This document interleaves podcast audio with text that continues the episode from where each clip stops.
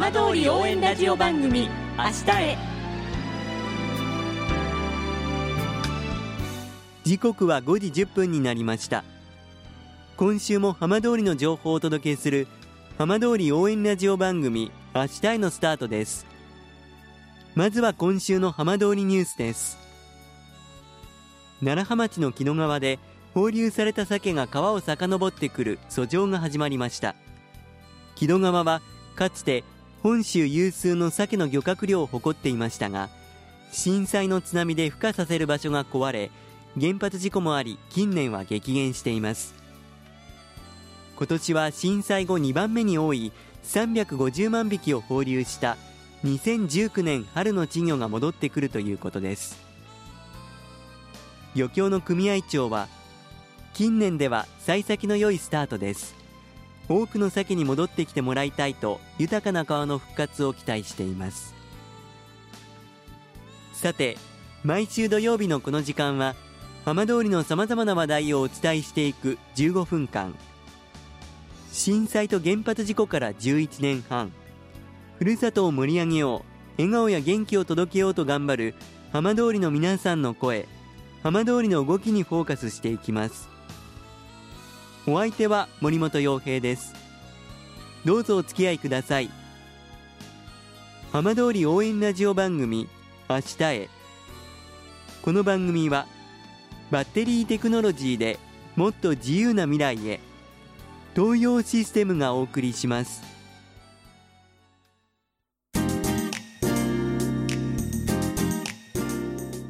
代わっては浜通りの話題やこれから行われるイベントなどを紹介する浜通りピックアップです。先月大熊町で大熊若者サミットが行われました。今週はこのイベントを運営した大熊ウォーカーズ代表の吉田幸喜さんにお話を伺います。吉田さんよろしくお願いします。はいお願いします。早速なんですが吉田さんが代表を務めていらっしゃいます大熊ウォーカーズこちらどんな団体なんでしょうか？はい。えっとこの団体は自分が今年の5月に立ち上げた団体なんですけどはい。福島県大熊町っていう原発がある地域で活動していて、はい。まあこの地域はすごく人口も少ないですし若い人がとにかく足りてないので、まあ、そういった、まあ、僕たちのような若い若者特に大学生を中心に呼んでるんですけどそういったはい若い人たちをたくさん町に呼んでくることで、まあ、町ににぎわいを作っていこうっていうところで、まあ普段は街歩きだったりとかあとは SNS を使った情報発信だったり時々イベントの開催などいろいろ多岐にわたって活動をしています。失礼ですが吉田さんご自身は今おいくつでいらっしゃるんですか？はい、えっと、自分は二十歳になります。そうですか。はい、それでも、まあ、団体をこう一から作るっていうのは結構なんかこうハードルが高いような気がするんですけど吉田さんははい。あまりそういうのは感じたりはしなかったんですか？そうですね、かなりハードル高いというか、ええ。やっぱり最初、すぐに立ち上げるっていうところまではやっぱいかなくて、はい。あの今、団体6人でやってるんですけど、ええ。そのうちの1人が、まあ僕が結構あの、大熊に関わってて長かったので、まあ、それを、あのまあ、見つけてくれたというか、はい。僕が大熊で活動してる時に声をかけてくれた大学生がいてその子が自分も一緒に何か新しいことをやりたいっていうのを声かけてくれたのをきっかけに、まあ、どんどん人が集まってきて結果6人になったんですけど、はい。その6人でじゃああのこういうこそのにぎわいを作っていくためにこういう団体作ろうみたいな話を、まあ、合宿しながらええ熱く語った結果、まあ、立ち上がったのが今年の5月っていう流れだったので本当に周りに支えられたのがすごく大きかったですね。吉田さんはでも大熊との関わりちょっとその前からあったみたいなお話ですけどそのあたりもう少し伺ってもいいですか？はい、えっと出身は福島県の郡山市だったんですけど、えあのまあ、震災の後結構いろんなところに避難をしていて最終的には郡山の高校を卒業したんですけどえはい。郡山の高校を卒業するタイミングにあの、まあ、ちょっとそういう被災地というか浜通りになかなか行く機会もなかったのでどこかなんか見れないかなと思ってた時にたまたま大熊町で開催される、まあ、そういうビジネスコンテストというかそういったものが開催されるっていう案内を見つけて、はい。それに応募したのが去年の3月の話なんですけどえそれをきっかけにあの、まあ、大熊町の魅力だったりとか大熊町でやりたいことみたいなのがどんどんできていったので、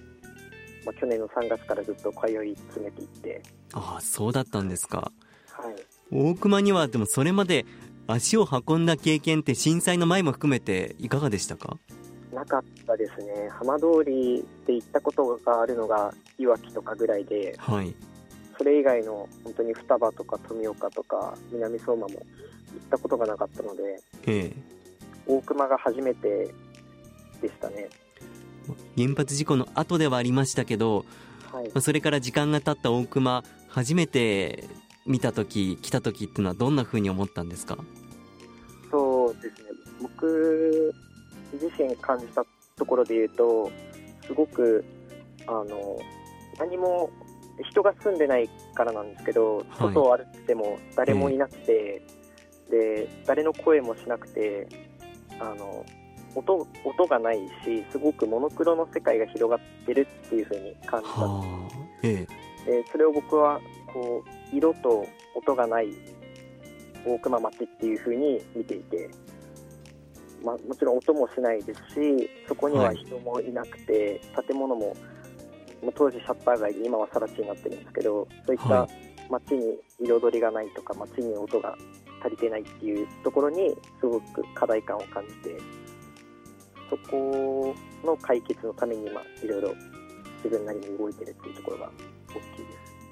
す。その中大熊ウォーカーズ運営に関わったはい。大熊で、えー若者サミットというものが開かれたそうですがこちらはどういった催しだったんでしょうか？そうですね。大熊若者サミットはあの大学生17人が今回参加してくれたんですけどはい。あの、まあ、地方創生とか地域活性化みたいなところだったりまちづくりだったりあとは企業社会課題を解決するような企業に挑戦してみたいみたいな大学生を、まあ、ええ20人弱大熊町に集めて、まあ、3日間現地で過ごしてもらう中で大熊町もすごくたくさんの課題見えてるものだったりまだあの解決されてないものだったりとかたくさん課題があるので、はい。そういったものに向き合ってもらいながらうん。最終日にはまあその課題を解決するためのビジネスプランを発表してもらおうっていうといった合宿を開催しましたすごい来てくれるだけでも嬉しいですし僕たちがあの目指しているところでいうと1回の訪問だけに終わらずにはい。2回目3回目来てくれたりとか、うん。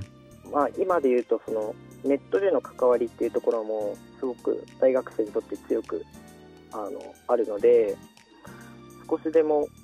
このサミットだけに終わらずにその後も関わりを作ってほしいなと思ってる中で、あの大熊ウォーカーズに入りたいですって立候補してくれた1年生4人がいたりとか、ええ。まあ、あとは実際に提案その時にビジネスプランとして提案したものを実行したいから、まあ、町のこういう人紹介してくれって言ってる人とかはい。そういうあの今回のサミット終わった後にも次の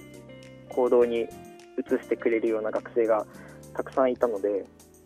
あのそれがなんか自分のやった成果かなというかやっててよかったなって思いました。早速また新しいイベント次のイベントを企画されてるそうですね。はい、11月5日にあの大熊町交流ゾーンとか大熊町役場があるあたりの広場で、えー、と大熊町ふるさと祭りっていうのが開催されるんですけどあの、まあ、当日は大熊町の特産品を使ったそういったその食べ物の販売とか、まあ、キッチンカーも出たりとか、うん。まあ、コンサートがあったりとか、まあ、そういった中で一つブースを借りてあの大熊ウォーカーズは大熊町で一つオフィスを借りてるんですけどそこのオフええィスとしてブースを借りてるので、まあ、この大熊ウォーカーズとしての活動の PR だったりとかあとは他にも入居している企業さんがあるので実際に大熊町であの、まあ、未来に向かって復興に向かってこういう活動をしてるんですよっていう PR をする出店ブースを出すのでぜひ来ていただけると嬉しいです。浜通り応援ラジオ番組「明日へ」